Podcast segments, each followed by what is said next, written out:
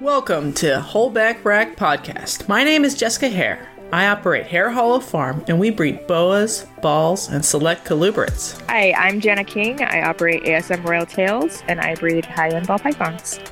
We want to share our journey navigating herpetoculture and are dedicated to promoting biohazard safety for all species. And we would love you to answer the question what's in your holdback rack? All right, welcome to episode 44 of the Holdback Rack podcast, sponsored by Shane Kelley. Is there a Shane Kelley in the building? I'm here. Oh I'm my here. god, surprise! Surprise! He's here. Do you want to read your own sponsor spot? Uh, hi. Hi, my name's Shane Kelley. I'm from Small Town Xotics. I breed reptiles and things, and uh, you can find me anywhere. Small Town Xotics, no E in the exotics. I'm everywhere. Except that new Pharaoh thing that everyone's talking about. I'm not doing that, so don't What look the fuck? Yeah, what the fuck is that? Not to already derail the podcast immediately, but did you watch Samson Snake and Torium like video about it?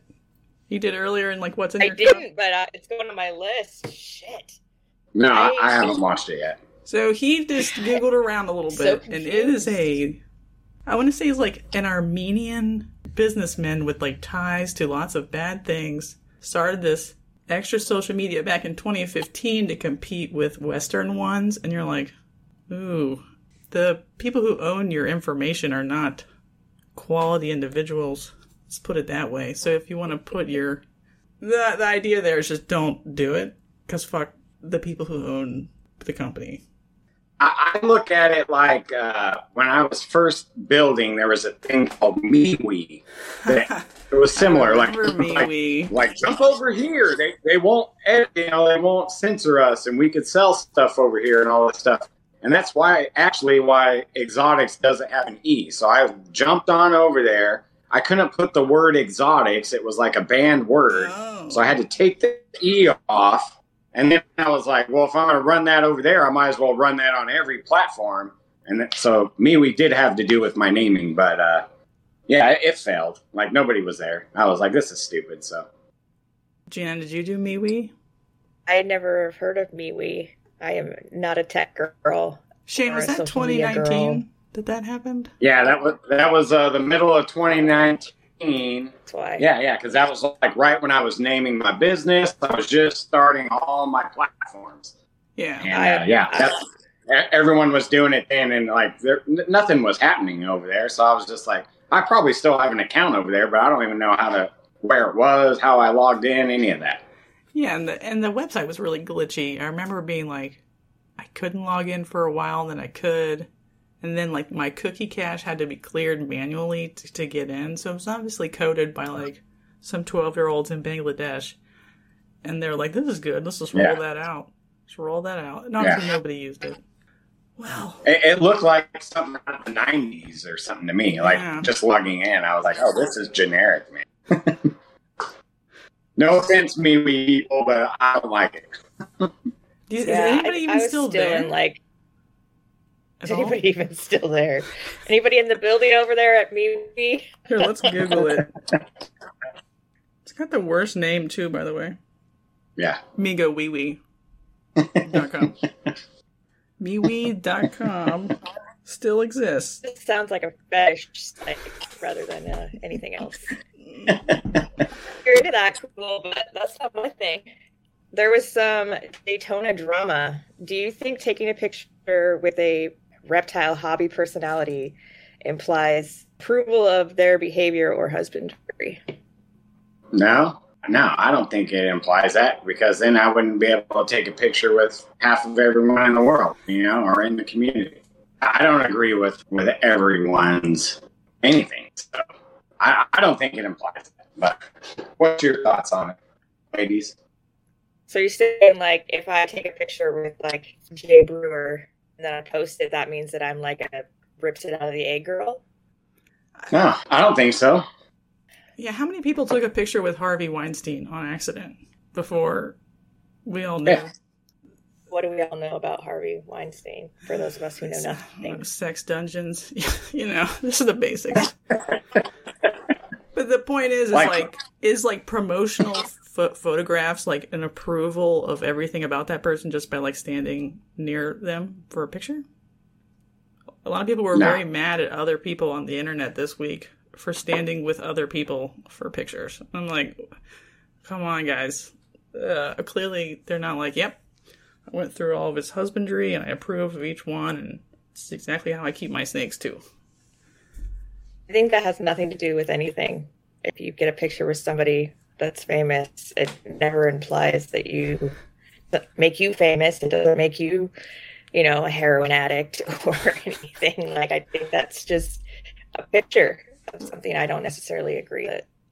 That's like saying I can't listen to ABC band, whatever, because their political stance or what they do behind the scenes. It's like it doesn't. None of that matters to me. That's just my take on it. I agree. I just thought it was interesting that there was like a cancel mob going after people for taking pictures with other people.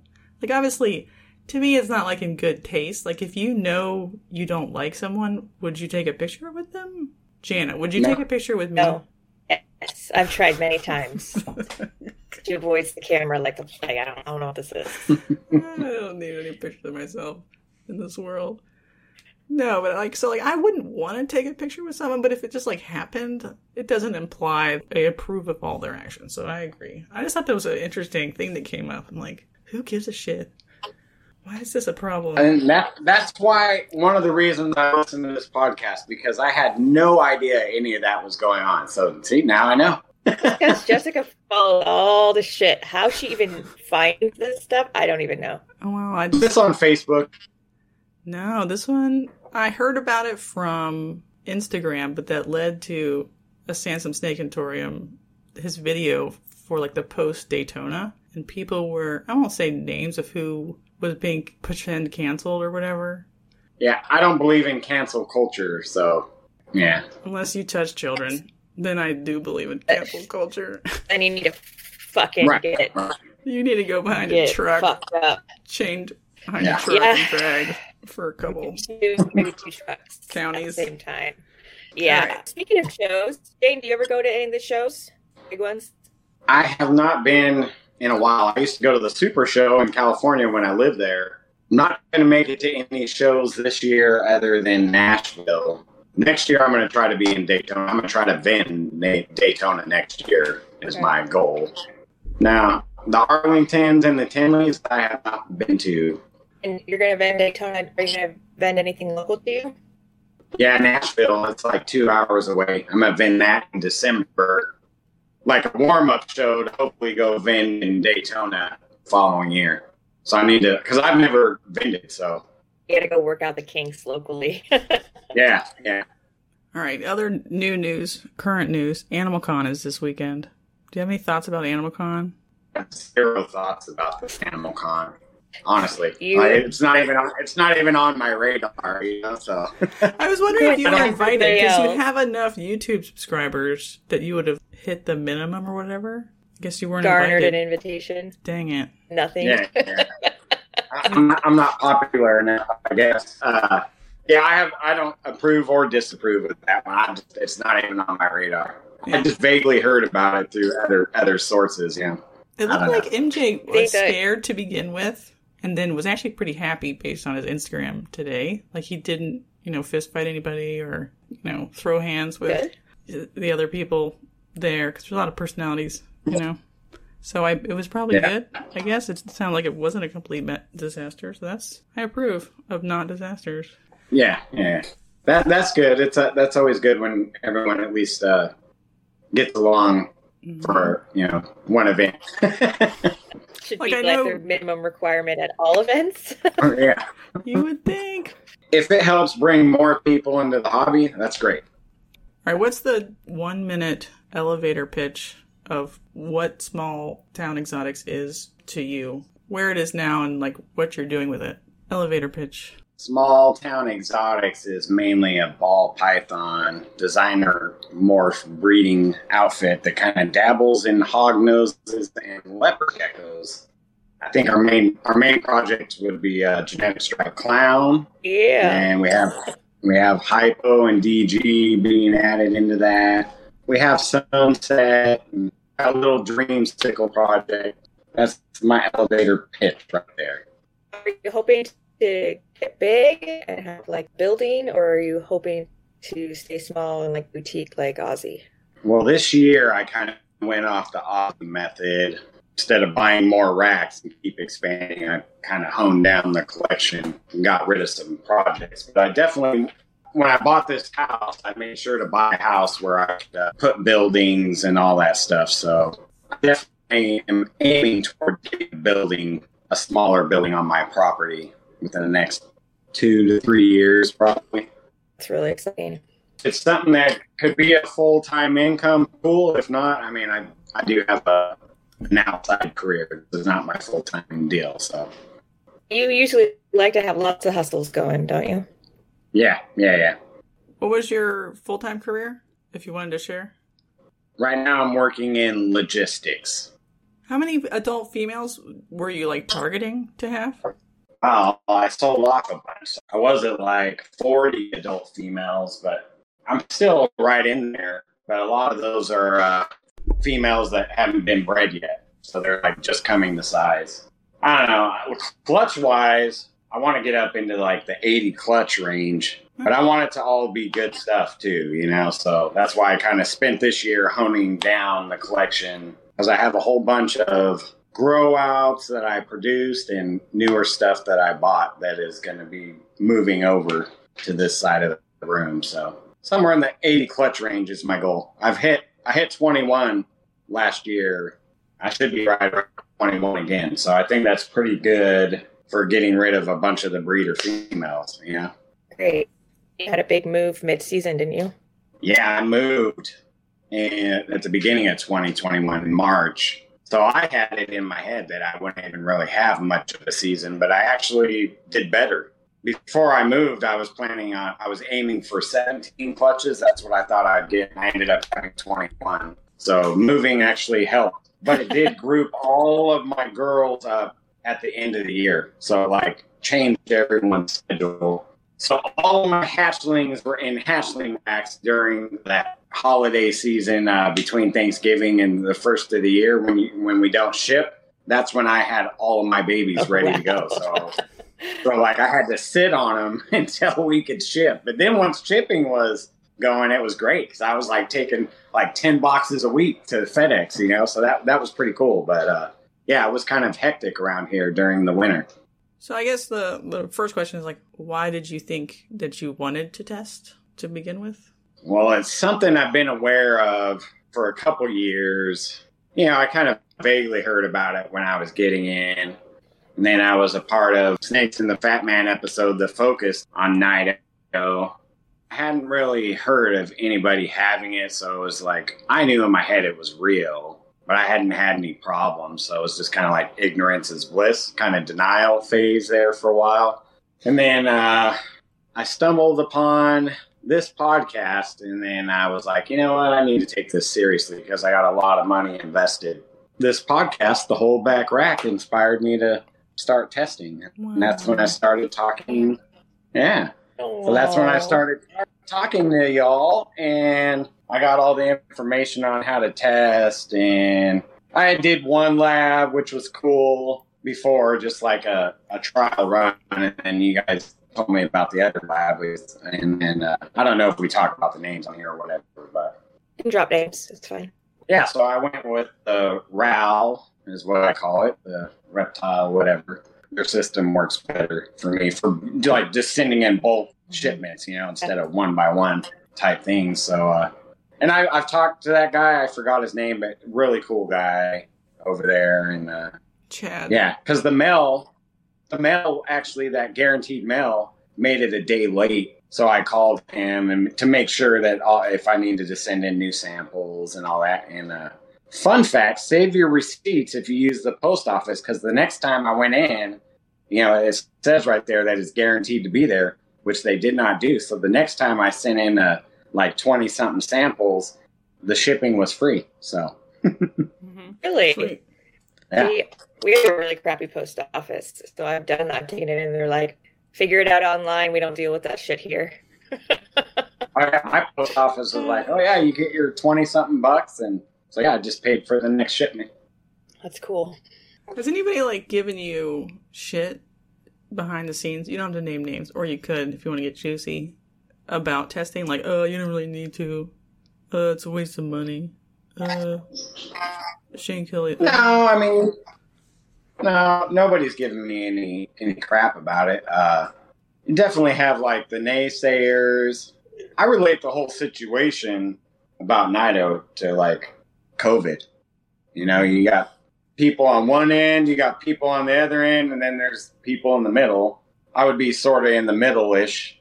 And, you know, I definitely talk to people that are on like the total denial end, and then I talk to people that are kind of like coming closer to the middle too, you know. So Mm-hmm. There's a lot more. I'm, I'm happy. I'm than- happy to talk about it. Yeah. What's that? Sorry, there was. I was just commenting. There's a lot more middle people in everything in life than people think. Like people who are just somewhere Right. floating in the middle. Right. I like to float out in the middle of lots of things. It's a, it's a nice, safe place to be.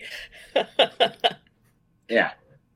I, I believe that testing your collection is, is good, especially if you have a substantial amount of money invested in it. Because I, I like that. I like what you say on the podcast. You know, like the most productive collection is like one that's living, you know, and healthy. You're not going to be producing much if you got a, a room full of Nido, you know. Right. So Have you gotten brave yet and tried to buy one with a Nido guarantee since starting to test, or have No. still? I don't No, I have not done that yet. I- I haven't brought too much in since I started testing, honestly. But no, I haven't asked that question to, to any breeders yet. I know you guys talk about the hard times you get, Mhm. you know, on the podcast and everything. Yep. And there's there's breeders you don't buy from and stuff too because Yeah, I was So- wondering if like you had more clout, so like your request would be better received than our request, as it's like dumb white people, girls, little women on the prairies of Oklahoma, like boring. Like who? But you already have clout, so maybe they're like, oh, maybe I will honor this request because I know he's like good for the money or whatever. Like I don't know if there's like a different, but maybe not. Yeah. Mm-hmm. Like, I said, I haven't asked yet. I don't really buy from. I kind of buy from the same people, you know. Right, so good idea to buy like So I- network or whatever. I wouldn't see any of those people treating me badly because I've already have history and, and done business with them. You know, it'd just be another whatever in part of the deal. You know, so now like a cold call like type buy, yeah, I don't know how that would go. Honestly, Right. yeah, I don't know. This is like not a real idea, but I was just thinking about it. Like we could probably make a whole YouTube video of like Jana cold messaging someone new and then Shane cold messaging someone new and see how they respond to this like for the same animal, same inquiry to the same request and see if Yeah. they like respond differently. That'd be hilarious, but sued right away. Right away. Immediately. sued right away. I mean, not if we like blurt out their name. I mean, but seriously, we would all get, I'm sure, different answers. Yeah. Or if Justin better. It's would, like- better. In the last two years, it's really gotten better, and there are a lot more people actually even heard of it. Some people haven't heard of it at all. People are so far the other way that they're just like fuck off and they don't want to talk to you at all. Like you said, there's so many people that are out floating in the middle, and I feel like it's becoming more more talked about. You know, like uh, Chris Eaton has talked about it for the last two years. He just talked about it with JKR. Brittany Gobble and her husband just did a video on it. I just feel like it's being starting to be put in normal ball python conversations, and so I think that as as that continues to happen in the industry and people it's not the boogeyman or the thing people don't talk about um, or whispered about behind closed doors that people are going to more open to the idea of testing on intake and i feel like it's already getting just a little bit better old messaging people and they're like well tell me about it and they're just they're open to it. Um, i did just buy a krypton male for my easter clown project and he has a health guarantee already on his site and then he so i was like does that mean that you allow nido testing on intake? And he's like yeah test it for whatever you want and that's not happened before to me. Cool. That's really good. That's news. really Yeah. cool. I was like, wow, that was so easy. And like just the interaction with him was phenomenal. And Bill Breeder, who was able to communicate and was like, Yes, I have a health guarantee that falls under the health guarantee. And I was like, Cool, I'm gonna test today, I get it. And just like talk back and forth. And he's just like same as me. Like I love having a professional conversation and doing a professional interaction. You know, you you said you're going to buy a snake, you bought a snake, you sent the money, you sent the snake, I, I did the testing, I sent the results. It just was like a perfect transaction all the way around, and it felt it felt good for the hobby. Well, you you should uh you should give that guy a shout out then. This was Balls of DNA, Dan over at Balls of DNA. He was phenomenal and testing friendly. Um, I didn't get into a big conversation about P tests, but he does just have it right there that he has a health guarantee. So, an actual health guarantee that there, because there's some people that have health guarantees and they don't mean Nido. So, Right, and, and I think I think it'll get better as time goes on, but I also think that there's levels to it as well. Like not everyone will be comfortable just sending snakes to anyone and everyone and having them ram, you know, swabs down their throat and stuff too. You know, like maybe there's breeders that say, "Hey, I'll test it here." You know, they're meeting you in the middle somewhere. You know, it's not going to be, it's not set in stone. You know, until somebody sets it in stone, I guess. But uh, there's not like followed. There's not any. Uh, I don't even know what I'm trying to say with that. there's no procedure in place yet. of Right, right, right. There's not like a routine that's accepted by everyone yet. So Right. I'm sure you'll see different variations of of, of it going on. You know. I, and I look forward to that. I don't think that everybody has to do everything the same way. Um, in a perfect world, I would love for it just to be accepted that you can test on intake, and that if a snake is positive, that that responsibility falls on the, seller to take the animal back. That that's the perfect world. But for right now, just not being told to fuck right off would be great. even if they don't sell the animal, even if they don't want me to test on intake, even if they're uncomfortable with the whole idea of it, just a professional conversation would be a great start. Right. If you're not comfortable with that at all, professional, you know, say, you know, I'm not interested in selling you a snake, but I want to get into all that or something. You know, like you can still be professional, you can still have your own ideas. Like, it's fine. I just won't buy from you, but it doesn't have to be a bad experience for either of us. Right, right. Yeah, stay professional. Everyone should Yeah, stay professional. Th- These are like little businesses, so everyone Correct. should stay professional. Yeah. And, I- and I feel like there's a little bit of lack in that department in general. And so, I mean, we could probably all work on our professional Oh yeah, me, Right. how we respond Me. to clients. me, But, me, me. but I just, um, yeah, it's, it's just disheartening sometimes the way that people can come across when you're just trying to communicate your wishes. Yeah, It'd just be nice not to be labeled like a, you know, like a Aaron or a, a Becky eating crackers over the corner. It'd just be nice to just be treated with like, Oh my god, that's God, cool that you're choosing to do that, but I don't at her choose to butt. do that. Yeah. Look at her butt. She is over there snacking on some fine ass crackers. Mhm. Um, yeah, I mean, just like basic respect would be fantastic and um, room left in the hobby for those of us who do want to test. This is America, Yeah. so I mean, not to get all political or anything, but like if that person doesn't offer that, you just don't buy from them. Like you vote with your dollar in America. So I mean, don't Yeah. support that business if he, if you know if he doesn't or they. Um, I shouldn't automatically assign it to a guy, but uh, uh, if they don't meet your terms and they don't meet your terms, then you just don't do business and go on about your day. You know. But everyone should remain professional. Correct. That's yeah. That's what I'm trying to say. It's like this is my hill to die on, and I recognize that not very many people are on this hill to die with me. I mean, Jessica's totally there with me, but Yeah. I, I recognize that it's a it's a small hill, and there's not a lot of people on it, and so I don't need everybody to get on the hill with me and die. Not speaking for Jessica, I'm sure she feels differently, but I just general respect would be lovely. Have you talked about your Nido journey much with any anybody in your close circles, or have you been pretty mum about it?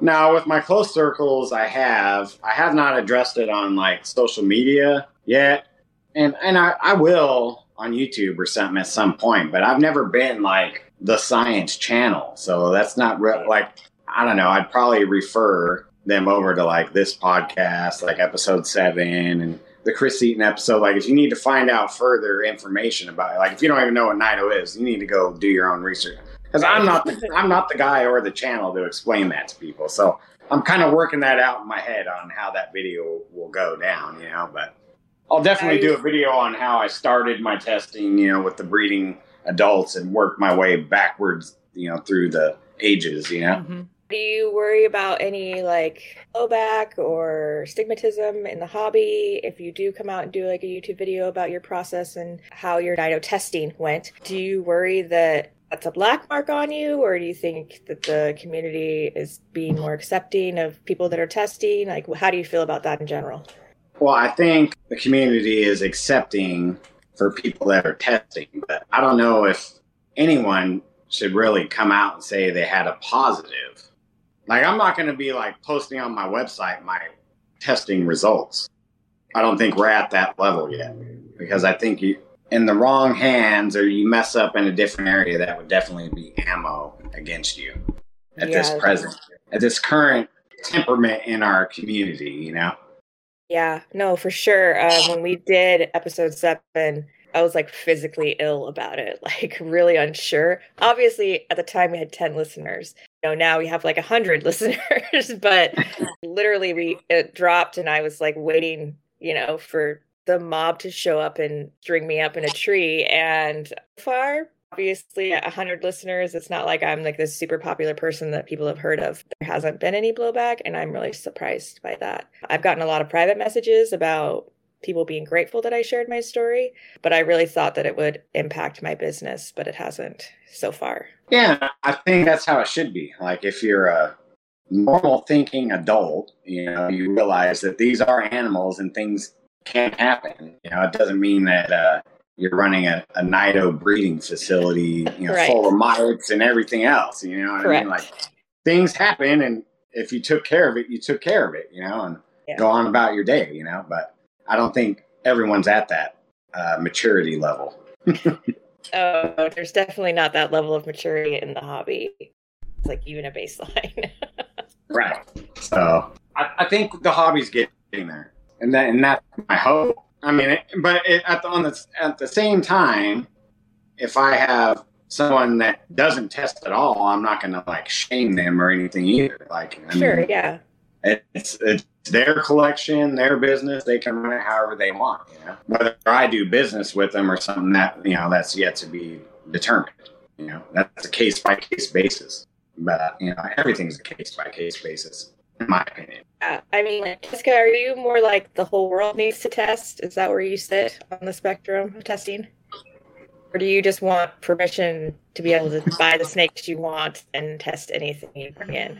That's hard to decide because if you don't instruct some sort of social norm that everyone should be at least sending out for pet people relatively disease free pets, I don't expect pet people to test. But we're seeing pet people with one or two snakes with positives for deadly ass shit. Maybe every breeder should have some sort of at least prophylactic testing policy of some kind if you're going to be a breeder. I was in Petco, they were adopting out kittens. I wanted them so bad.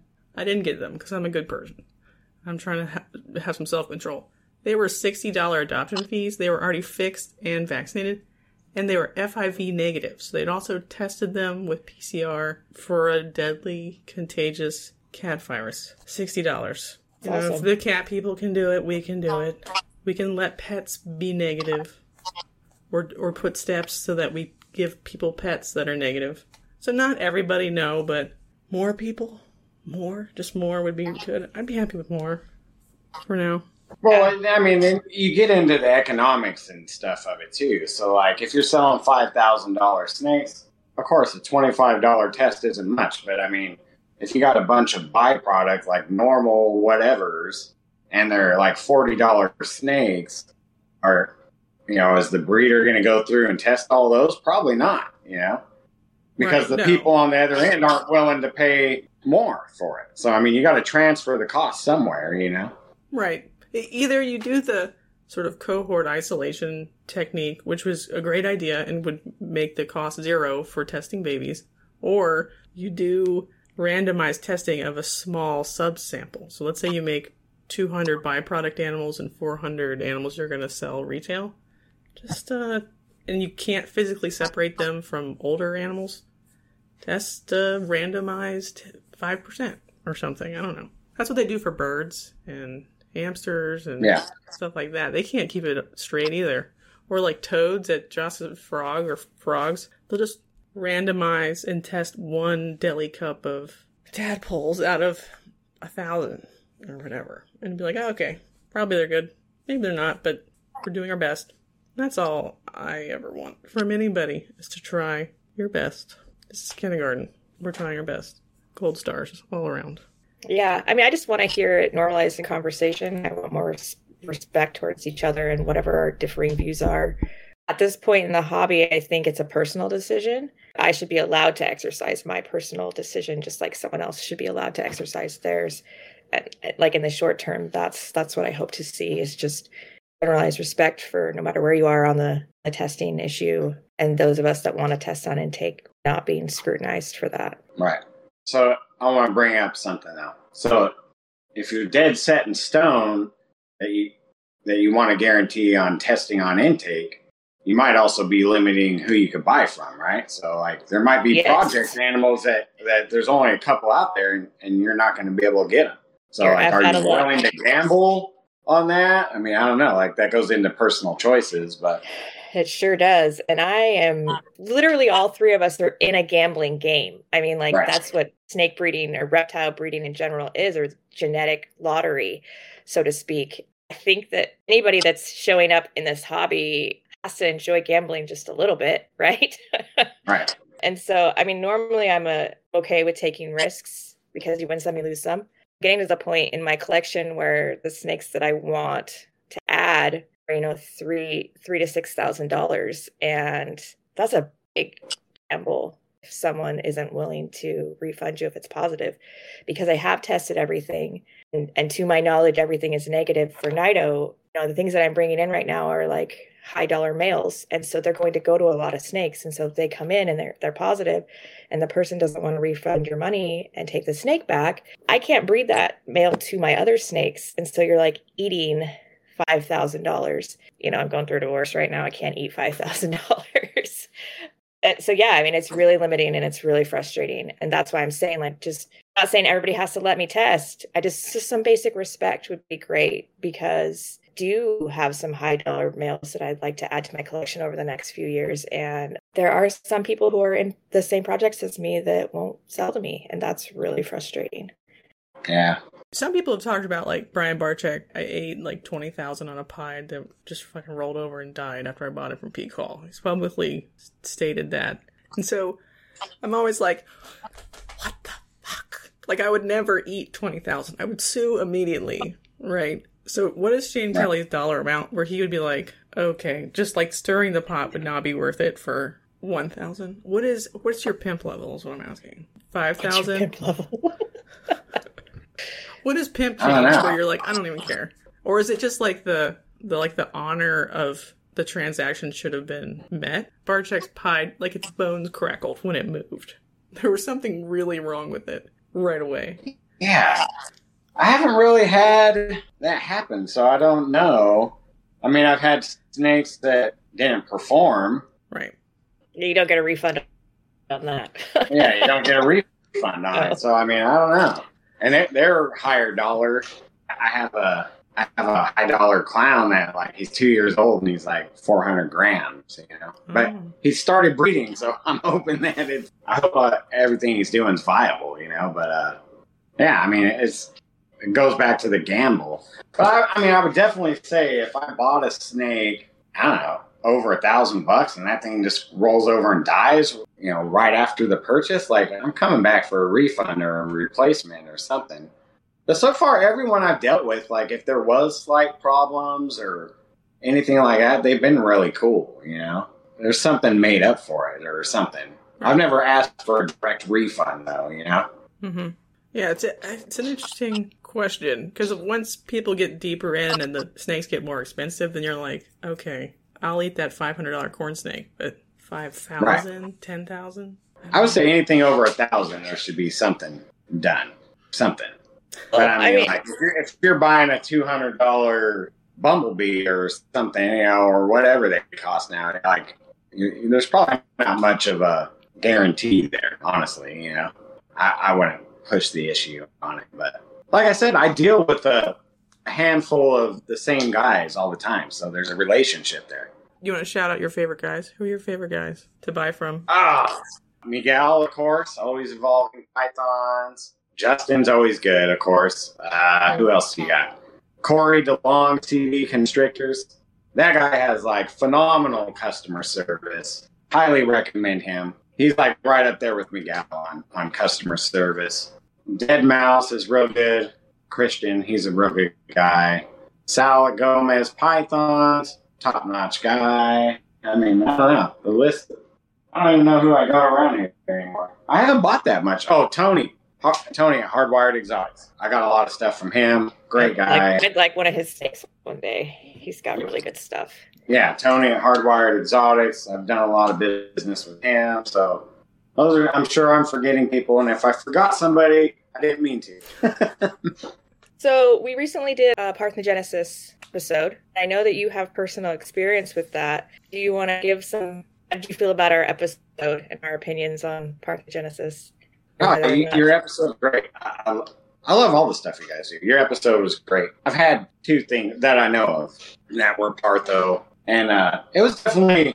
I think there's it was definitely a learning experience because I think there's a lot of misinformation on that subject in particular amongst a bunch of experienced breeders. Like if you go and read Warren Booth stuff and talk to him, it's really enlightening. So like everyone thinks like, oh yeah, you just get like combinations of the female or an exact replica, and that's not really it. It's like it's either homozygous or it's not. What that means, you know, is like it's, if it there's no hex if there's any kind of uh, recessive involved in the pairing, and anything that's a codom is going to be super. So there is no like in between on that.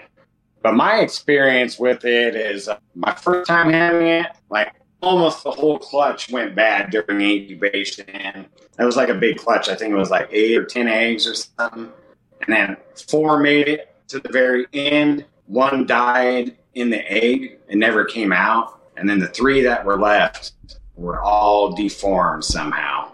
That was really crappy. And I, I kept those three until just about a month ago. I donated them to a friend of mine, but uh, they never really grew. Like they ate, and everything, but like they would never go beyond a medium mouse. Like anything, they were big enough to take something bigger, but they would just wrap it and leave it. They wanted really small meals, and they were so like they were close to two years old, and they were still living in an FD8 tub. So I was gonna like, yeah, I had the three of them, and I was gonna save them, kind of like my own little breeding experiment, and, and cross them out and see if it fixes the line and everything, and uh, but like I was like, at this rate, it's gonna be ten years if they ever get to size, you know. So I donated them, and then I had a recent one. It was a dual sire clutch, so one dad was a super pastel, and the other dad was a super enchi. And somehow I got a really cool looking normal out of the clutch, and that was a female. So I assume that's a partho. Yeah, that was our guess like, too. Yeah, it's like it's, she's really cool looking she almost looks like a spot nose body with a normal head. So she's really cool, like a really clean looking normal. But uh, yeah, she shouldn't have been there. So I'm assuming it's a partial part though, that clutch. But she has no deformities and eats great and all that. So interesting. Yeah, and I had a partho here. I had a, a puzzle that was from a partho clutch from Miguel and Adam, and uh, that one did great. I ended up selling it because I had to whittle down on recessive projects. But uh, I mean, that one, uh, like you would never be able to tell it was a partho. It was perfectly normal, ate like a champ. So I mean, there's definitely ends of the spectrum in in that partho realm too. You know. That's neat information that they can. They're thriving. yeah. What do you right. what do you do? What do you decide to do as a breeder? Yeah, yeah, and then like you said, like I said, the three I had technically they were thriving. I mean, they they ate every week, but they just wouldn't eat anything bigger. right. So I mean, were surviving. I'm not necessarily sure if they were thriving. right. Sometimes they would take two little small mice, but you know, I- yeah, it's, it's just a fascinating subject to talk about in general. I just think it's really cool. right. And, and and if you go into like deeper into Warren Booth stuff, you'll find out that it's a lot more common than what we think. We just noticed it in where we have morphs because we produce stuff that we shouldn't have produced.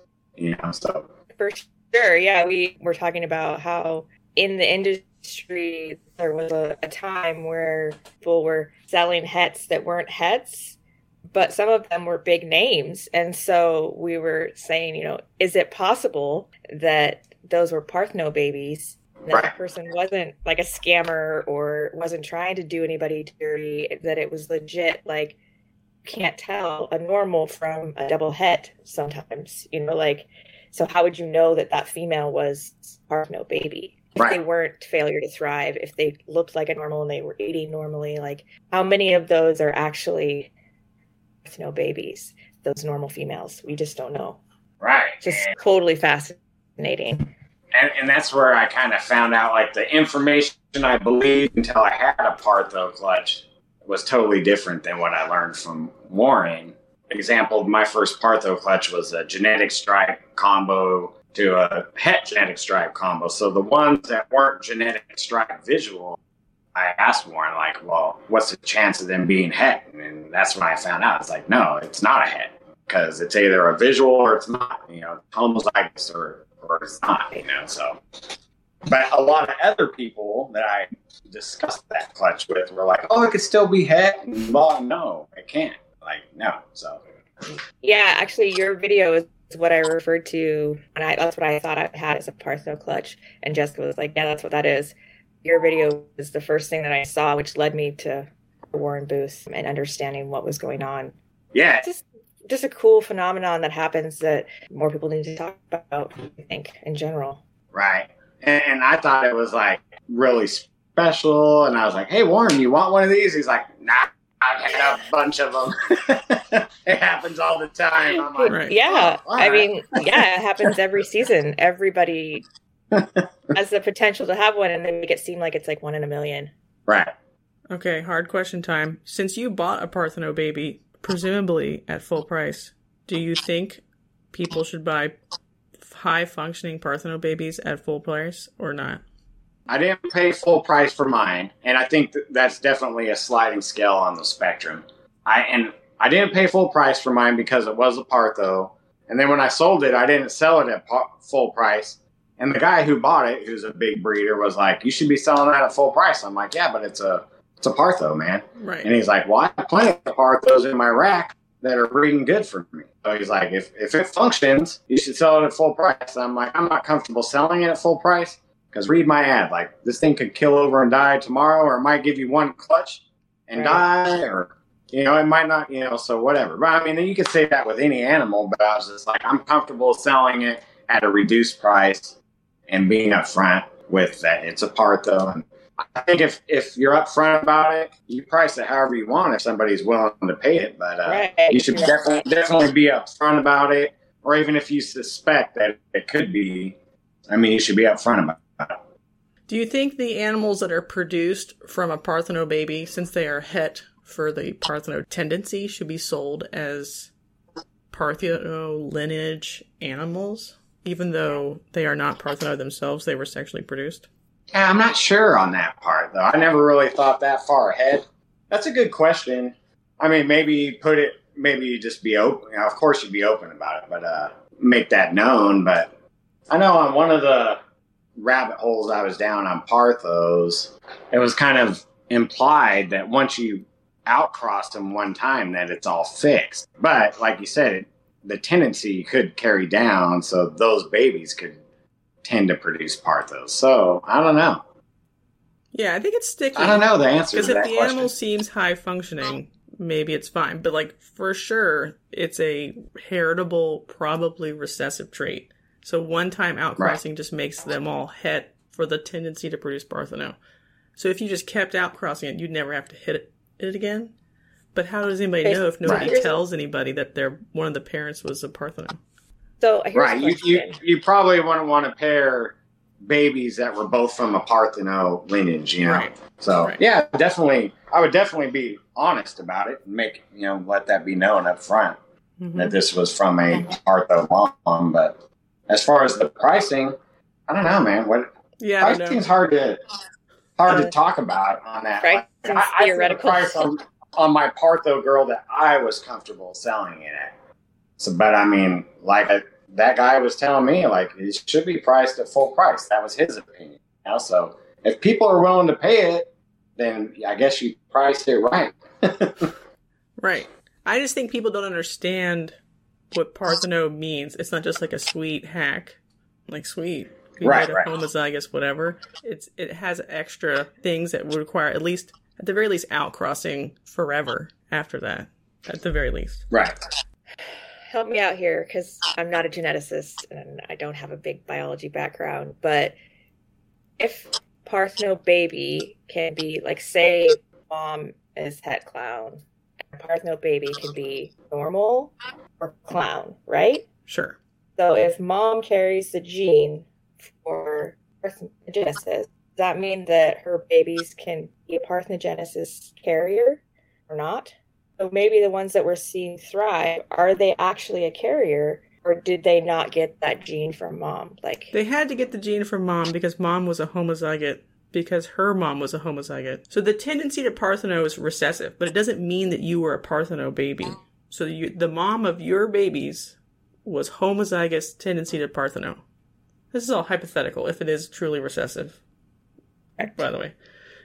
So she was homozygous. So when she made half clones of herself, she could only make homozygous tendency to Partheno daughters, no matter which side she picked, the het clown side or the not het clown side, right? you're Because she was already goes a 100%. Yeah. hundred percent of her offspring have that. Yes. Right. And then, when, but when you breed a Partheno offspring, it's homozygous, but you could breed it to a male who's not het or visual for the tendency to Partheno. He could just be a total wild type, wild type male. So those sexually produced offspring from a Partheno mother are all het for Partheno, but none of them will Partheno themselves, potentially. I don't know how you test a male unless you like figure out the male's daughter's Partheno, right? How would you do that? That's the only With way. a lot of breeding and a lot of time. right. So in general, to keep your lives clean, not breeding Partheno daughters, even if they're high functioning, is preferred because you're not including the tendency to Partheno in all subsequent generations. Right. All right, Shane, you're an avid podcast listener. Tell me why you like this format. I love the format too, but I want to know why you love the format. because I can listen to it while I'm on the go.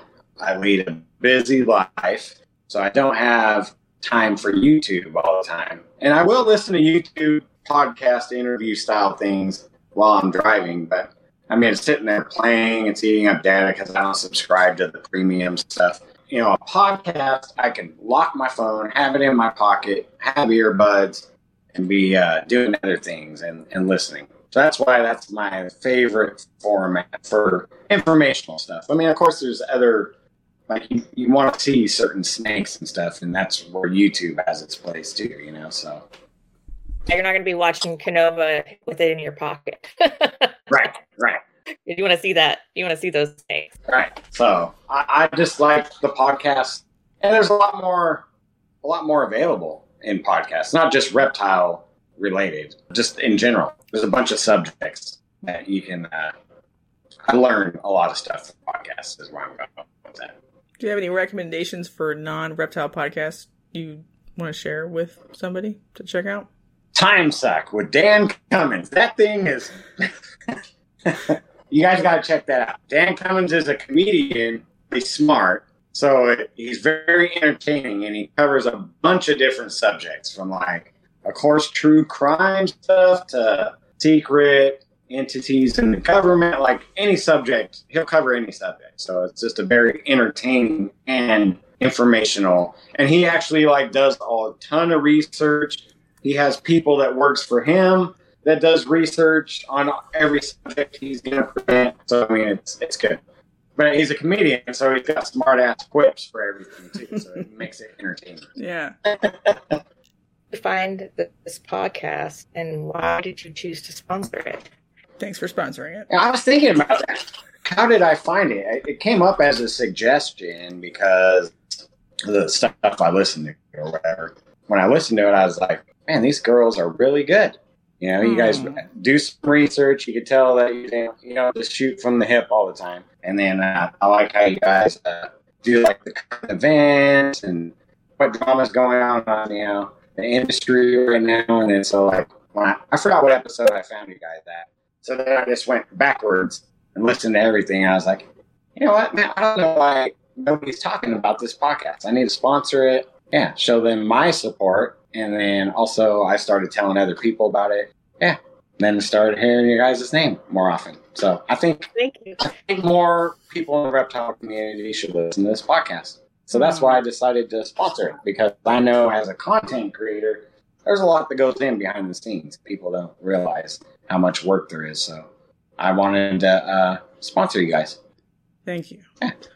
So was, Yeah. you sponsored Bullshit and Strength and Leos. Strength Also. and Leos. Strength and Leos is a great podcast too. So. Yeah, it is. I don't even have leopard geckos. And it's, they're very, I don't know, Right. charming and informative without too much uh, penis talk like this hellhole of a podcast. But this is like a new thing for you to sponsor podcasts. It was just because you were just like, I'm ready to support the content that I actually like the most, or that's how it started. So phrase this right. I wanted to sponsor you guys to also help promote you guys. So then maybe if somebody stumbles across, I'd be like, "Hey, Shane listens to this. I'm gonna give these girls a listen." And that's why I wanted to sponsor you guys in the beginning. And then I was like, you know? I want to sponsor Strength and Leos too because I've been listening to him since he barely started. I love that show. And before I was into leopard geckos, I listened to Evan over there at Strength and Leos because it's very informative too. And then after I did that, I was like, well, you know, the dam just broke. I might as well start sponsoring other people. so at this current stage of my life, I can't do as much promotion and social media as I once did. Sponsoring is another way to get your name out there and keep it in people's faces as Mhm. well. But you girls were different. You were the very first person I sponsored ever. Aw. And that was because I loved what you guys do. And I still love what you guys do. So Well, we really appreciate it. Um, I feel like you've put a bug in the right people's ears for us, and I really appreciate that. Do you use Spotify or iTunes? I'm just curious. I have both. Ninety nine percent of the time, I use iTunes. Okay. Uh, like, but like, if I need to listen to like Joe Rogan or something, he's not over there. So I do have, have Spotify to go. I don't really like Spotify I- just because I'm not familiar with it. So Okay. Check out Strength and Leos and Bullshit. Shane Kelley's other two Yeah. slightly less favorite podcasts. oh, I just picked up. I just picked up a fourth. Oh no, what is it? Oh shit! Shout it out. uh, the Snakes and the Fat Man live YouTube thing. I'm, I'm Oh, sponsoring sweet. that. Oh, I'm really looking forward to that. Yeah. Really, really. He's going to talk about pythons. That's Yeah. normally like that's a no go forever. That's funny because it's actually been a long time. Uh, uh, so yeah, that's gonna be great. Um, do you remember when his live September. September. Yeah, September. I do know that.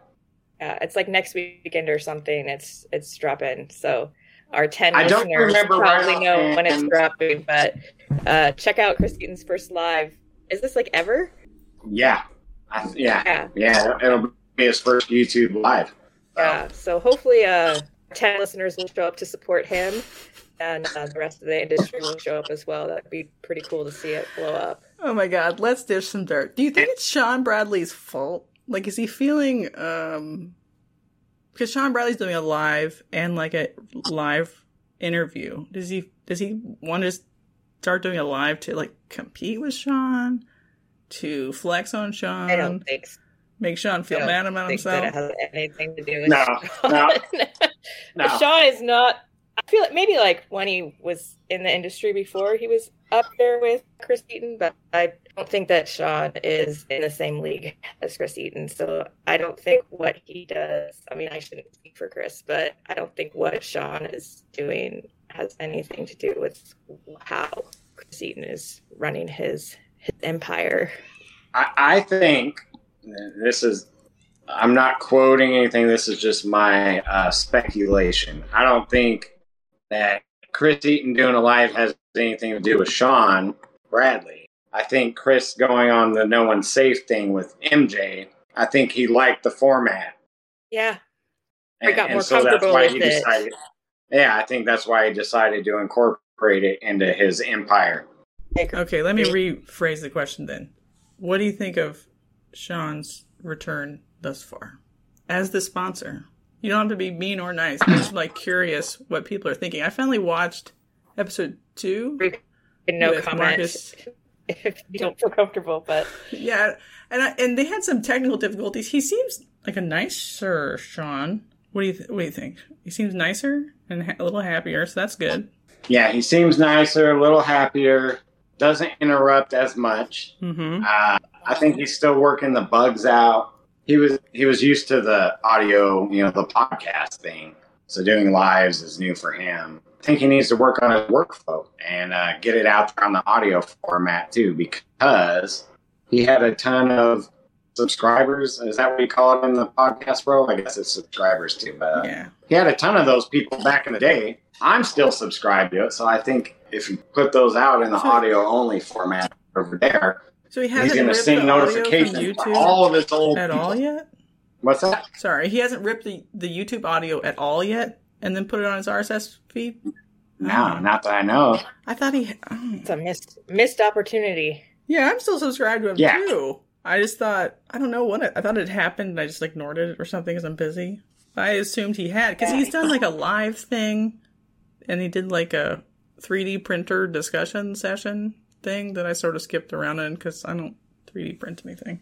Yeah, I know his uh, his bullshit after darks were kind of like warm ups until the Chris Eaton and the Mark Mandic. It sucks. Mark Mandic's internet went down. I love Mark Mandic.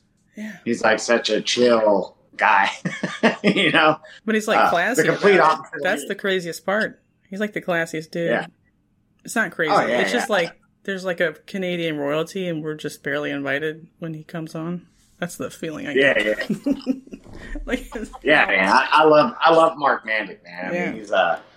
I hope I could be his temperament, you know. no, so chill. I think Sean's still working out the bugs. That's where I'm. That's my final answer on that question. All right, he's doing great. I just was like wanted to know since you're the sponsor how you what you thought he was doing or how he was going, and it sounds like he's doing great. So that's all we need is progress. And I think always, Yeah. always like the more the merrier. Like who gives a Right. shit? Sure. Let's go. Oh, yeah. Let's add more. Let's go. Let's all talk about reptiles all the time. There's room for everybody. Um, I just have to say that coming from a podcast to a live format, some big balls. Like I don't know how MJ does it live all the time. Like you've been in here now, so now you know the truth that we're a hot mess Hot the mess. whole fucking time. Hot mess. hot mess. And um, Jessica manages to cobble it together to make it sound eloquent and intelligent and like we have our shit together. Right. And that's not necessarily the truth. And so, like, our fear going from this format into a live format, because we'd like to expand into like lives like once or twice a month, or, you know, I just think that people, that's the way that our industry likes to consume things is podcasts and lives. Like, they like to participate in lives. And so, um, looking into doing that, gotta have your shit together. You gotta have your, like you said, you gotta have your your formatting down and keep the ball rolling. And, and it's just it's a much more difficult format to do well. So you know, my hats off him that he's he's trying to conquer that because it's a completely different skill set. I think. I caught the end about you guys wanting to do lives. And so, as a consumer of content, I enjoy both formats, but I'm not always able to make lives. So, lives are obviously live at a certain time during a certain day of the week. As a consumer, I appreciate the people like MJ does it. rips the audio and it's out like the next day or whatever. Mhm. So if there's a guest I want to listen to, I can go listen to it on my time instead of having to sit in front of a TV for an hour or two when I'm not here, you know? there's some lives, not MJ. Just I'm just gonna say some lives that are very shout out heavy. The full hour or two is mostly shout outs and like chit chatting. Does that kind of content appeal to you? Do you listen to those kind of YouTube lives? no, No. Yeah. no, Okay. no. A lot of just like responding to the chat and then shouting out. I don't know. Well, I I think if you are like mainly a podcaster and you do an occasional live, like to twice a year, and you're shouting out your listeners, I think that's an appropriate use of, of a live is to interact with your listeners, your consumers, and you know, like give back, eh, so to speak. You're doing like a regularly scheduled live, and that's all you're doing. I, it interests me as a Mhm. listener, as a podcaster. Like that has very little appeal to me. What you're doing every time you're live. I I think the COVID time kind of burned me out on lives too, because like before that, the best live there ever was ever, Reptiles Unplugged, was the only one really. And I love their format. They had a Wednesday Friends Day, and then every other week, and then every other week they had a guest, and it was great. And like me and like the whole family would sit down and watch that because it was the only one on during the whole week. And then COVID hit, and man, there was a live every second of every day. Every night. like everyone had a show, and I was like, man, we're being like saturated with them. And then they all kind of weeded themselves out. But mentally, me, I'm like, I just can't sit down in front of the TV every minute of every day to participate in every live. So that's why I appreciate the the podcast platform because I can listen to it wherever and whenever it's convenient for me. hmm But a lot of those lives, I don't even think deserve to be ripped into a podcast. Be perfectly honest, like it's cool that they're Right, having right, fun right, with their friends, but I, I Right. don't know. No, Some no, I agree with tough. that. I agree. The ones that made it and are still around are, you know, the better ones, I would Yeah. say. And then like Chris Eaton's his live, it'll be on Sunday nights. So that happens to work with my schedule. So I'll be able to make those lives. And he's doing it like every other week. So it's not like once a week or three times a week or, you know, like Mhm. if yeah, to me I just saturation is also an issue in my opinion on certain platforms. Do you feel like YouTube videos that were ripped into podcasts are a worse experience than podcasts that were supposed to be podcasts because they're acting like there's some sort of visual medium there and they don't quite explain it well enough for the audio only crowd? But I, I have heard that before when listening to a podcast platform. But me, I know in my head that it, it was a live, and I'm listening to the audio version. So to me, it's not a big deal. But I mean, obviously, if you're doing a room tour or something, there's got to be video involved in it. Right. You know, you're not going to just rip that out of audio. Right. Interviews where it's just audio type information are mainly. I don't. I don't think it's that big of a deal. I mean, I've listened to not reptile podcasts, but like normal people podcasts, like about technology or whatever, and they're like, we don't even like we obviously doing video for this recording, but they don't even do video for their recording session because the gesturing and the you know hand job mo- motion like that is part of the communication that the audience isn't getting. So like it's not it's changing the the relationship between all of the speakers but the audience isn't getting that. And then so then like the dialogue does not correctly reflect the tone. And that's what something i think about a lot and i'm like should we be recording with no video? But then like i can't tell if jana's died or whatever if i don't have like a video input or like the, the phone line I dead feel like you know? we with right if we don't have video between the two of us that it, it kills the chemistry and the rapport that we have. We need to see each other visually.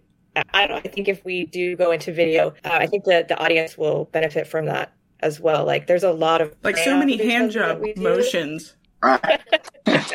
this is the no Uh, Yeah. there's just a lot happening i know you could show no all that to the, the, the paying public you know, between the two of you, you guys should have video because you guys could be talking about something but being like, you know, yeah like don't talk about it or something, you know? Yeah, yeah, yeah. Like, Messed whoa, like audience doesn't need to hear. it. I Right, mean, like so- the five year plan haha. Definitely is. I think we ever were big enough for anybody to give a fuck, um, and to do like a Patreon or something. We just thought it would be really fun to do uncuts and stuff because we are a hot mess. It's a funny hot mess. Um, I think you get to experience a little bit of that in the Chris Eaton episode because so much of Yeah, his charm is how he plays off of off of his the people he's talking to, and so the three of us just kind of had like a really interesting dynamic.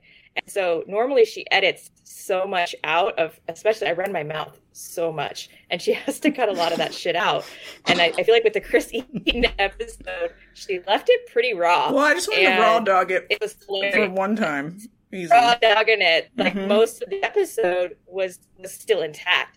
And like I never know. Like I I get on here and I I listen to it and I'm just like a consumer. Like I fucking don't know what's gonna come out of that podcast app. You can record two two and a half hours and she's putting out an hour and forty five minutes. And so it's a surprise what gets left in and what Right. doesn't. And so that uncut version, um, in my brain, as a consumer of other people's podcasts, that hasn't appealed to me to see that that raw.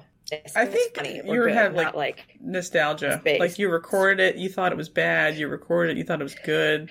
Just trust me. I think the stuff that I've edited out, I trust you. it shouldn't be there. Like I, It's already mostly dog shit. So I've just taken the corn kernels out of the dog shit. And just just plucked them out individually. Uh, no, no, I I totally completely trust you. When you leave shit in, even when it's a surprise, like the whole I gotta pee because I've been Mhm. drinking too much. that was quality content. It was quite it was quite a surprise when I heard that pop out across the app. I also laughed my ass off. So like I completely trust you and you're doing a phenomenal job. She does a lot of the work of this podcast. Like I said, I just show up and run my mouth. As a consumer, I think that that lives are important. I think that uncut is important. I think that there's room for if you have a big enough consumer base or listener base, there's room for all of that. And I think that certain people find different parts interesting. Right. Yeah. There, there's definitely something for everyone. Yeah. And that's why I think doing a, a video version on YouTube, doing a podcast version, like you want to be able to reach everyone on their what, what platforms they're comfortable on, which way they like to consume your content. So Mhm. So, if you ever did go full time with reptile business, do you think you would put more into your uh, YouTube again, or do you think you would be interested in doing a podcast? Like, if you didn't have other tools that you were doing, is it something that you do and get enjoyment out of, or is it something that you do because it's just part of the industry? No, I, I like doing YouTube videos. I, I actually love it a lot. I used to do two a week, and uh, I had the time to do it. But uh, when I'm in a hurry and I don't have time, I don't like putting out videos because then I'm hurrying and I come across that way. And then my editing is that way too. I like to play around with. Most people don't even see what goes into the editing, but I know it's there, and I like like geeking out a little bit on that and having my camera here and having my phone filming footage here and switch angles and stuff. And there's a lot, and it takes a lot more time to do that. But you don't really get a lot on a 10 minute video on YouTube. I mean, you're not getting much more out of it. But to me, it's just fun to do. So if I was ever full time, I would definitely be putting out like two videos a week again and getting fancy with my edits and all that stuff again. But it's just hard, you know. Oh, yeah. You guys know you guys have lives and children and stuff too outside of the podcast and the reptiles and all that. And right now, the animal care comes before YouTube. So I've grown number wise with animals and stuff, so that's taken up more time, which takes away less of my devoted free time that I have for reptiles in general for YouTube. So that's where I'm at with that. Yeah. And it is what it is. I'd rather keep my animals healthy than put out an extra video. Absolutely. Yeah. But I do enjoy it. I do enjoy it. Which I didn't think I would in the beginning. I hate I still hate cameras. I get anxiety every time I look at my camera, but then once I start going and then get to the editing phase, it's actually pretty fun, you know? that's a stumbling block for me is I don't like to be behind a camera. My kid was interested in it for a while, so we do have a YouTube channel, but it features her, and um, that that comes with its own set of problems when you put your kids on YouTube and YouTube's you know crackdown on kids and exposure and all that stuff. But I'm the same way. Maybe I just need to start doing it more and then I'll get used to it. And when I get used to it, then maybe I could start posting it. But it just makes me wildly uncomfortable when a camera is pointed at me for any reason. So the the best advice I was given was just film it, edit it, and upload it because you'll never get the perfect episode. So therefore, you'll never put out content if you're going for perfection. And at the end of the day, I mean, other than informational videos like collection updates and stuff, like five years from now, probably nobody's going to go back and watch those. You know what I mean? Yeah. So, right. So, so at the end of the day, you're not putting out a blockbuster movie, you know, all that. Just seem professional for the people that do see you on there and seem fun or whatever. That's great and, uh, advice. Uh, yeah, and just put it out, and, and, you'll get your own workflow and your own style. Like I, I learned early on, like I'm not the science guy. I can't come across the way I want to present it, even though I understand all the information in my head. So I leave that to like the raw Bear claws and stuff. Like that's his niche, you know. So I leave that to those kind of people. I just don't even try to hit those subjects, you know. Yeah, I mean, Jessica's the science girl in this group, and I just, I mean, I just banter off of it. And she just likes to record me trying to say the big words. she used to edit that shit up. Not anymore. No, it's comedy um, gold, but, actually. gold. So I mean, that's totally not me, but I have no problem like discussing it with her or being like, "What?" For the people in the back, I have no idea what language you are speaking right now. I have no problem like feeding off of somebody, but just standing solo in front of a camera. Uh, I mean, it'll be a process. I move into my uh, snake building, a tiny snake building. I should just say snake room.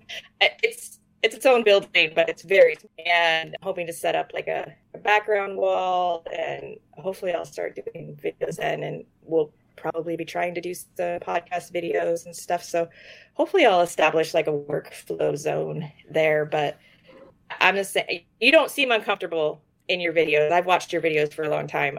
You don't seem uncomfortable. So maybe I could fake it till I make it.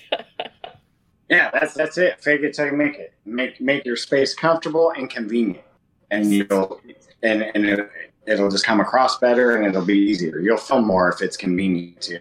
I haven't really since I moved to this house in this room. I still haven't found my my mojo in here. Like I missed my brick. I don't have mm-hmm. my brick my brick background. Yeah. Maybe my wife would like my wife would be like, "Need to put brick in here," you know. blah blah. yeah. I know. Yeah, just I do it. All the time painting it this color. Now I'm gonna cover it up with brick, and then that's a whole nother chore. I have to move all the racks and blah blah blah. But yeah, so I don't know. That's all learning experience. Sure. Do you use Premiere or Final Cut or a third party software? I use iMovie.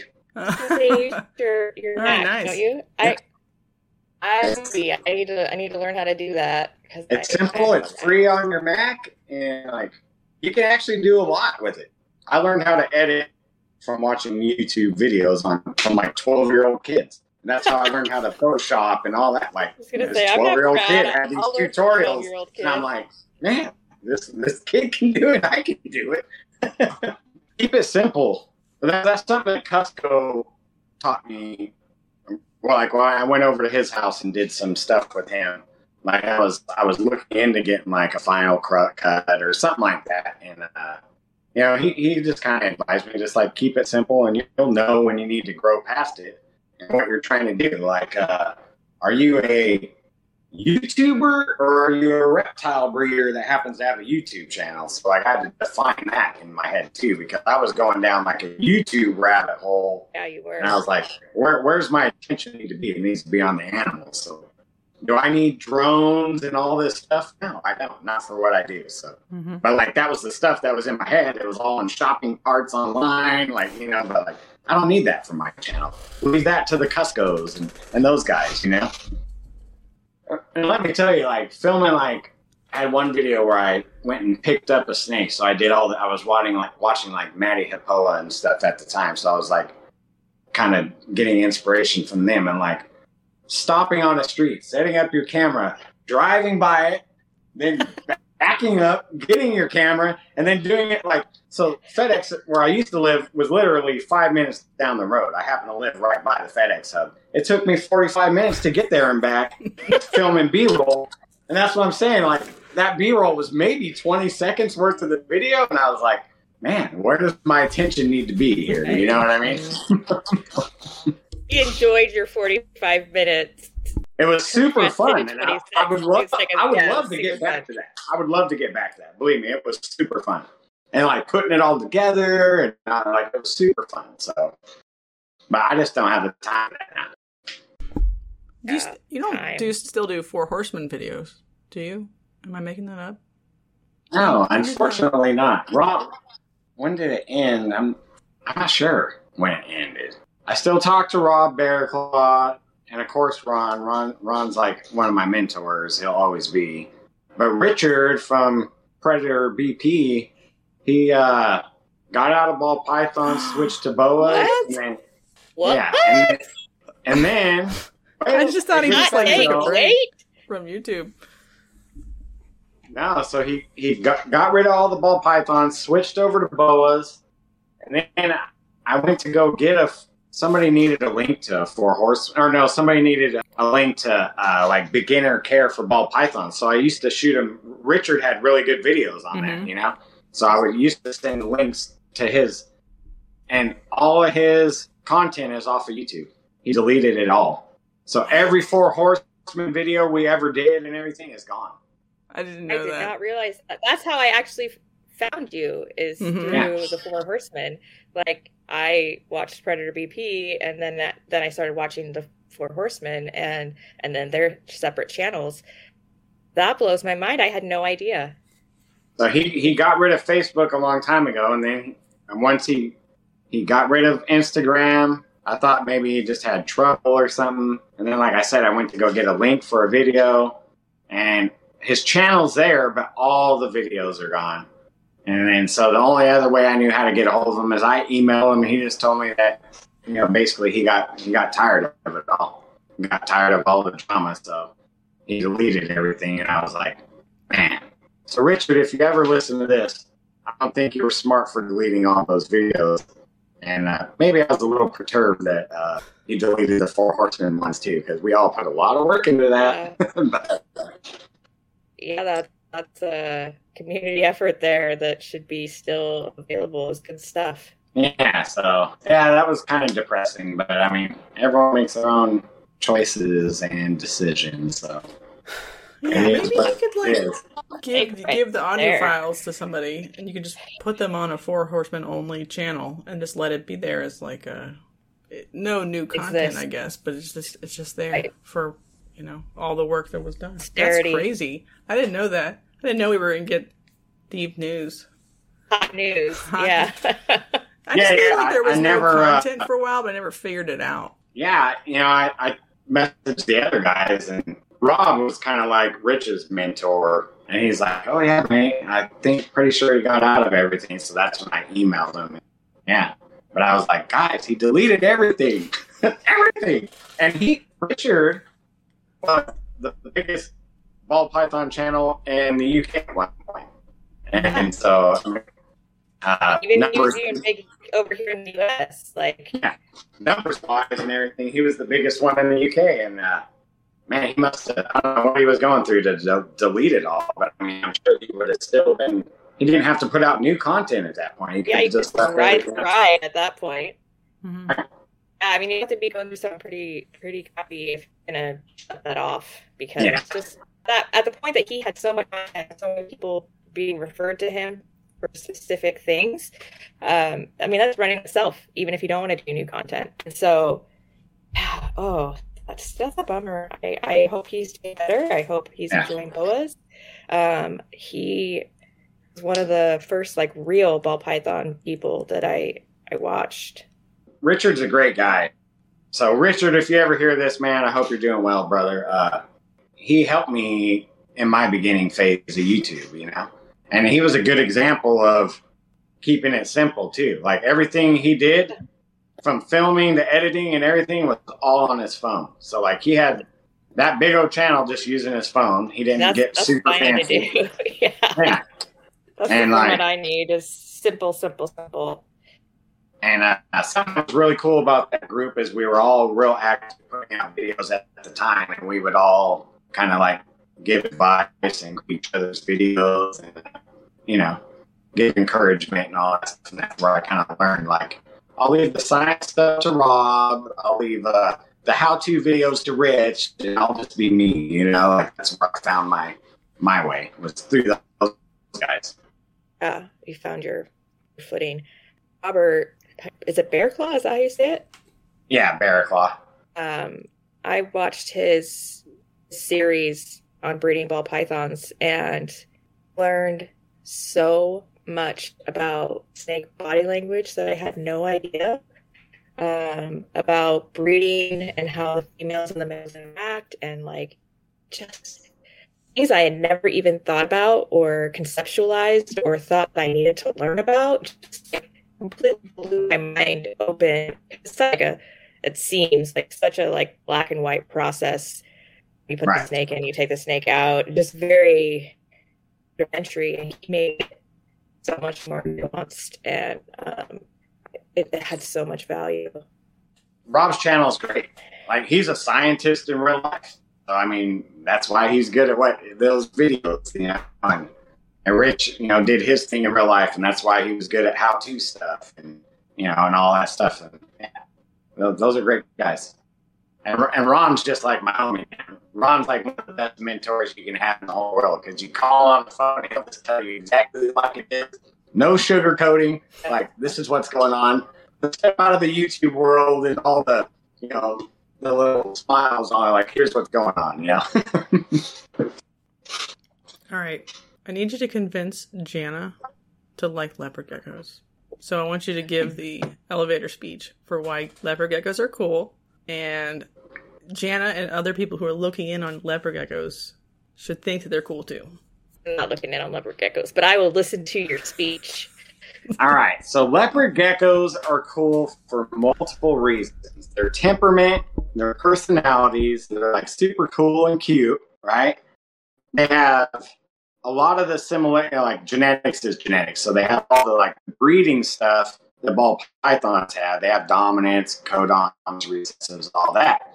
But they also have the whole line breeding aspect that people worked on. So like you could have, like I have two Tremper albino eclipses. Like when you look at them side by side, they're totally different animals because of the line breeding aspects of the both. So there's yeah that element, and then am I up on my minute yet? So the other the other thing about them is they're breeding in a year, so your projects move fast. Like you don't have to wait three years to breed a female. You hatch her this year, you're breeding her next year. Wow. So you- you can move along really fast. Ohab males and females, or do you put the male in? So they breed like drop eggs like cyclically through the summer. Yeah, so I I keep them similar to ball pythons. Everyone's separate. I, they do like a harem breeding style, like the bigger people do. I like to know what male and female produce the eggs of for me because there's, like I said, there's the line breeding aspect that I'm doing. But uh, yeah, so like you you breed them, and then she drops two eggs a month. Some of them. You them have to are keep breeding her every month, or do you just breed her the once? No, you, you when she's fertilized, she's fertilized. But uh, like I did repair one because she gave me two duds, and I say a month, but I'm kind of lying on that. Some of these females, their cycle's like two weeks, so they'll drop two eggs every two weeks. Whoa.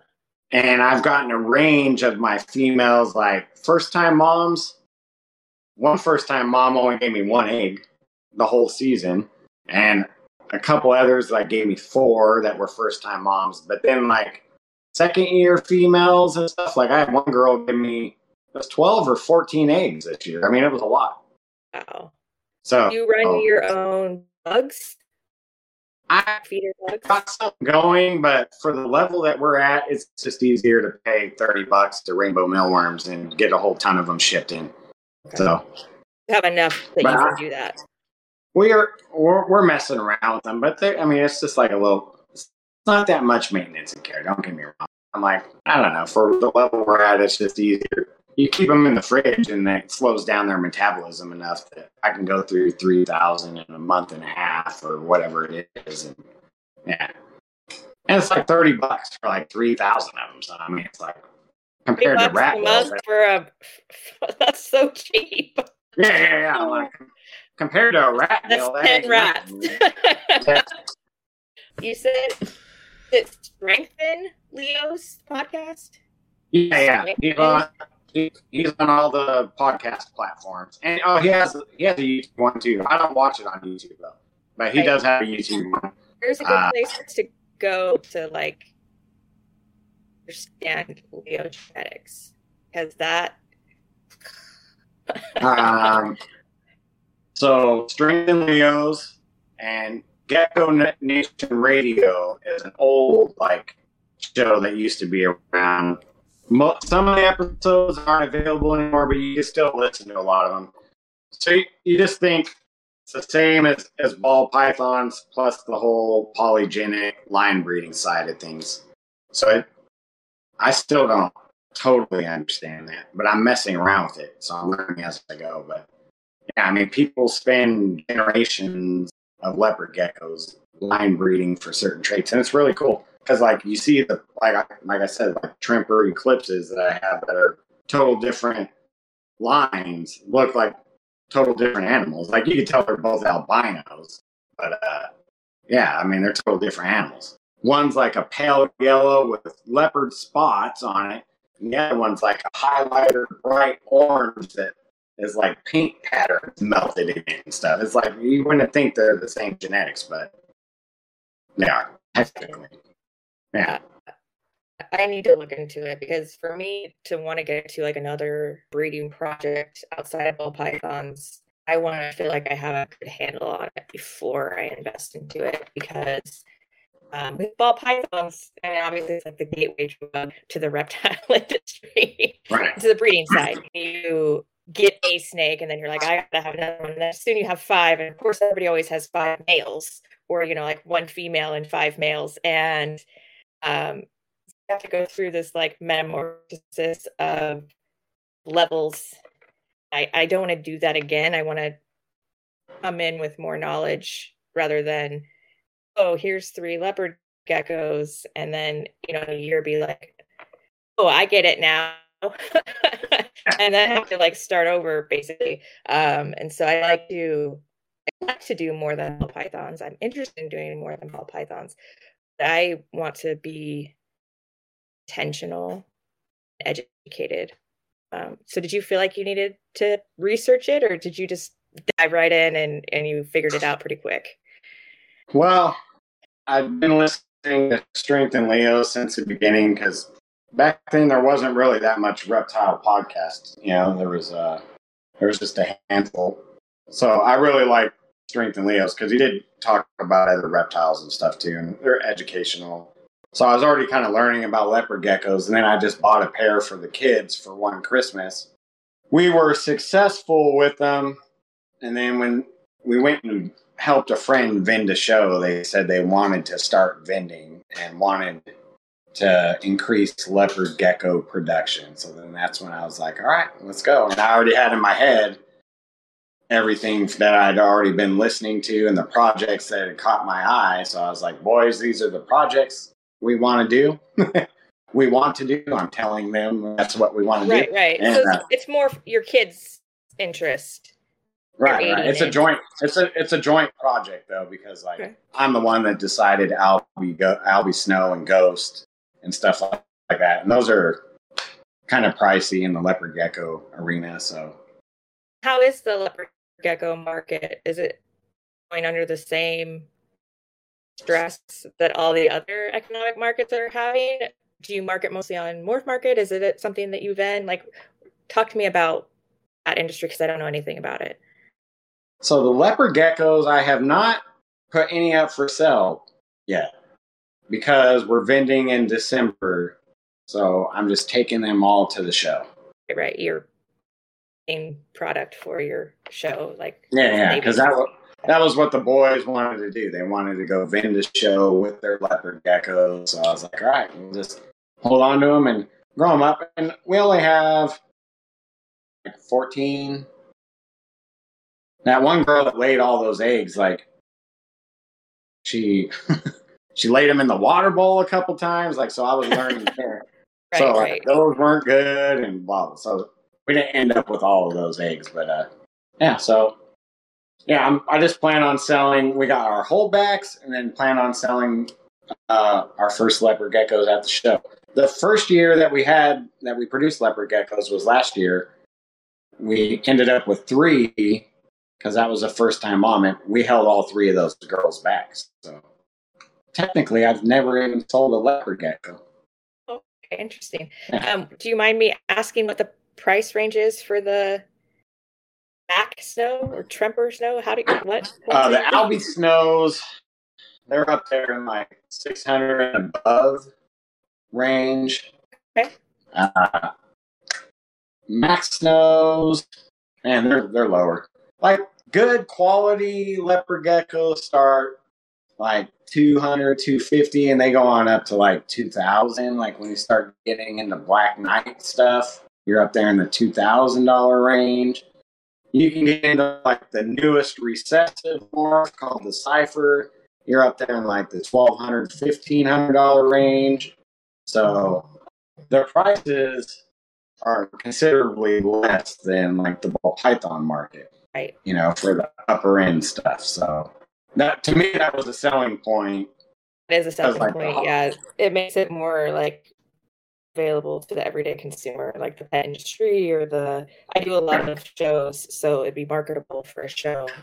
It has to have the like under six hundred price tag to be marketable at a show Right, right, right. in you our could sell area. some, you could sell some really nice leopard geckos that you know our are breeder quality for two and three and four hundred dollars. Okay. You know. And then you could sell like pet only ones too for like fifty bucks, and you're not crashing the market. Either, you know, so. Right. It's interesting. I will definitely be looking into that, Jessica. so your elevator speech it, it, it has piqued my interest enough that I that I will look into it. Yeah, I don't think you have to buy in, but sometimes you're just like leopard Oh, geckos. for sure not. But I ew. I'm like they're fine. Well, my kid has expressed interest in having her own species project, and so she's interested in leopard geckos, and she's also interested in hognose. And your uh, speech about difficult hognose eaters left a bad taste in my so, well, and then Jessica has lamented about. I want. She's ten, and she. I want to shape her to have like that business entrepreneur mindset because she's being exposed to all of this and she's been with me like every step of the way. She's started her own little um, business. She's selling like, stuffed snakes while I sell real snakes at reptile shows, and she's doing quite well. And so she wants to take that money and invest in some kind of reptile project. And so I am pro encouraging entrepreneurship, and leopard geckos might be a better way to go than hognoses because she likes the lavender albinos, and those are pricey. Yeah, hog noses, their price range is every bit is comparable to ball pythons. So I think Yes. in my in my mind, you're dividing your forces by like going into higher end stuff. And whereas the leopard geckos, if you're, if you're doing it with your daughter, they're cool as pets too. Like we have some, uh, obviously they have their own personalities, but there's some like when we pull open the tub, this guy Homer that we got, he crawls right out and he wants to, he wants to come out and hang out with you.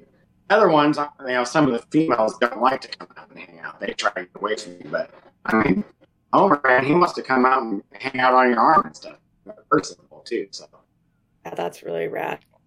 Um, and it's a lot more, like you said, I don't want to divide forces. And I still have several ball python projects that I need to finish out. Um, and so I don't really want to draw resources away from that to do like a lavender albino hognose project properly.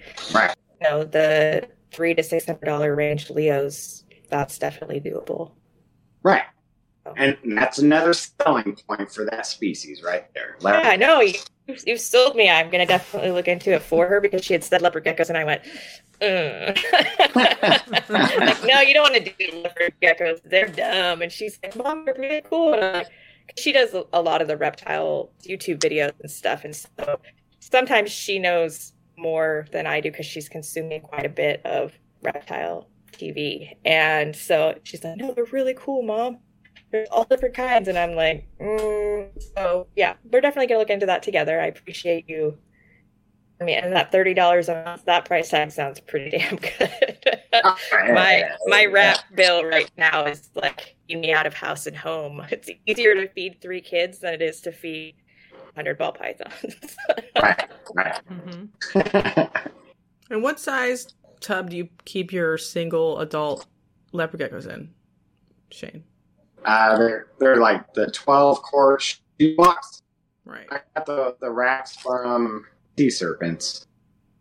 Do you use the pencil case tubs for the babies? Yeah, yeah, yeah.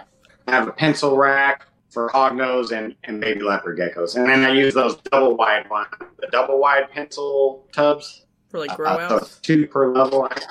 Yeah. Yeah, I use that for the baby leopard geckos, and then I use the actual pencil ones for hognoses. Right. That's the other benefit of leopard geckos, like fast generation time, but like very space conservative, and you have a tiny little shack out Yes. there. So you could run a, a really nice high end leopard gecko colony in the space of an ARS 5540. And that would be pretty good. Oh. Less than that, Yeah. like yeah, like a fifty-five twenty. Like, well, I know we're on audio, but like that's my entire leopard gecko area right there. And then this is half hog noses, so Right. that's adults, leopard geckos. Easy. Wow, that's awesome.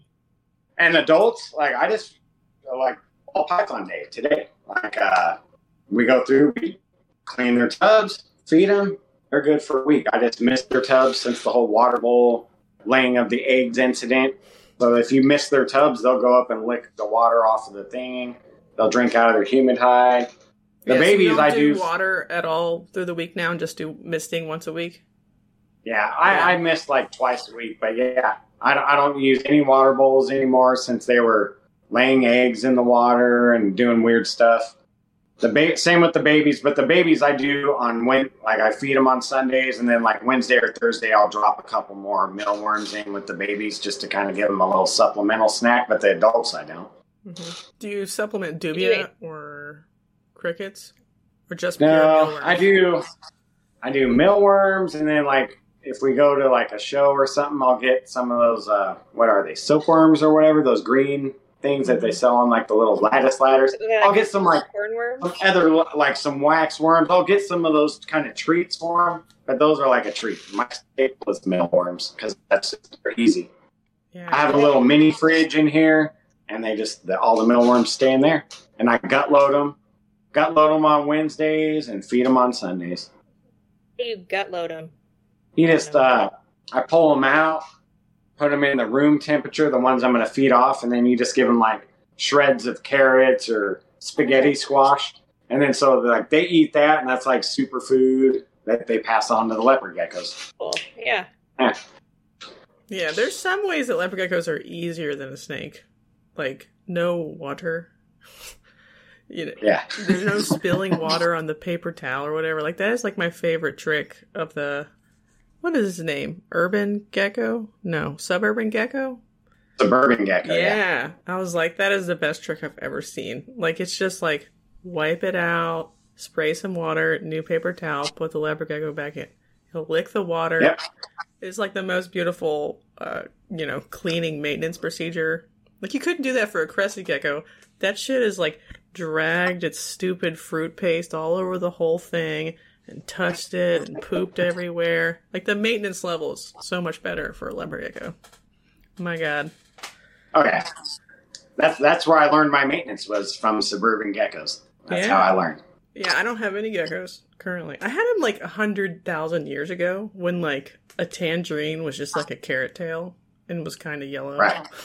I'm talking like two Yeah, yeah. and two thousand. That's when I had leopard geckos. And they all look like shit then. So the, the tangerines Yeah. that That's what exist I had now. them too. The first I'm one. like, whoa, this is really nice. Yeah, I've been thinking about it. too. Gorgeous. Yeah, I don't know how many how many animals I can shove in this house though. But Jana, she's ready to shove things Ready. Shove things everywhere. everywhere. I mean, who needs a bedroom? I can keep sleeping in my living room. The snakes, the leopard Yeah, geckos, be they need that room. It's gonna be They great. need that way more than me. what other hobbies do you your time into besides the reptile industry? Hobbies? Really none outside of reptiles. I mean, my religion is music. I guess you can consider that a hobby, but that's like more like my religion. So I'm really into heavy metal. And that's like I geek out on that and go down rabbit holes and stuff with that. So that would be, I guess, a hobby. But yeah. other than that, other than that, it's just uh, You Family. play or you, you're just an avid listener? I uh, I've had some hand injuries. I've had ulnar nerve injuries on both hands, so my hands are kind of messed up. So I used to play at one point, yeah, but I still geek out on it. Heavy metal. All right. Favorite band for the listeners at home. Favorite bands for the listeners at home. That's Mhm. good. That's a good way to end it. That is such a hard question, though. it's an impossible question. All Do your time ever, like all time ever, would be Guns N' Roses. But you know, there's close there's close seconds like Slayer and certain genres like you know Crowbar and you know all the uh, New Orleans stuff. I love like Exhorder. You get into like New York, we're talking like Madball.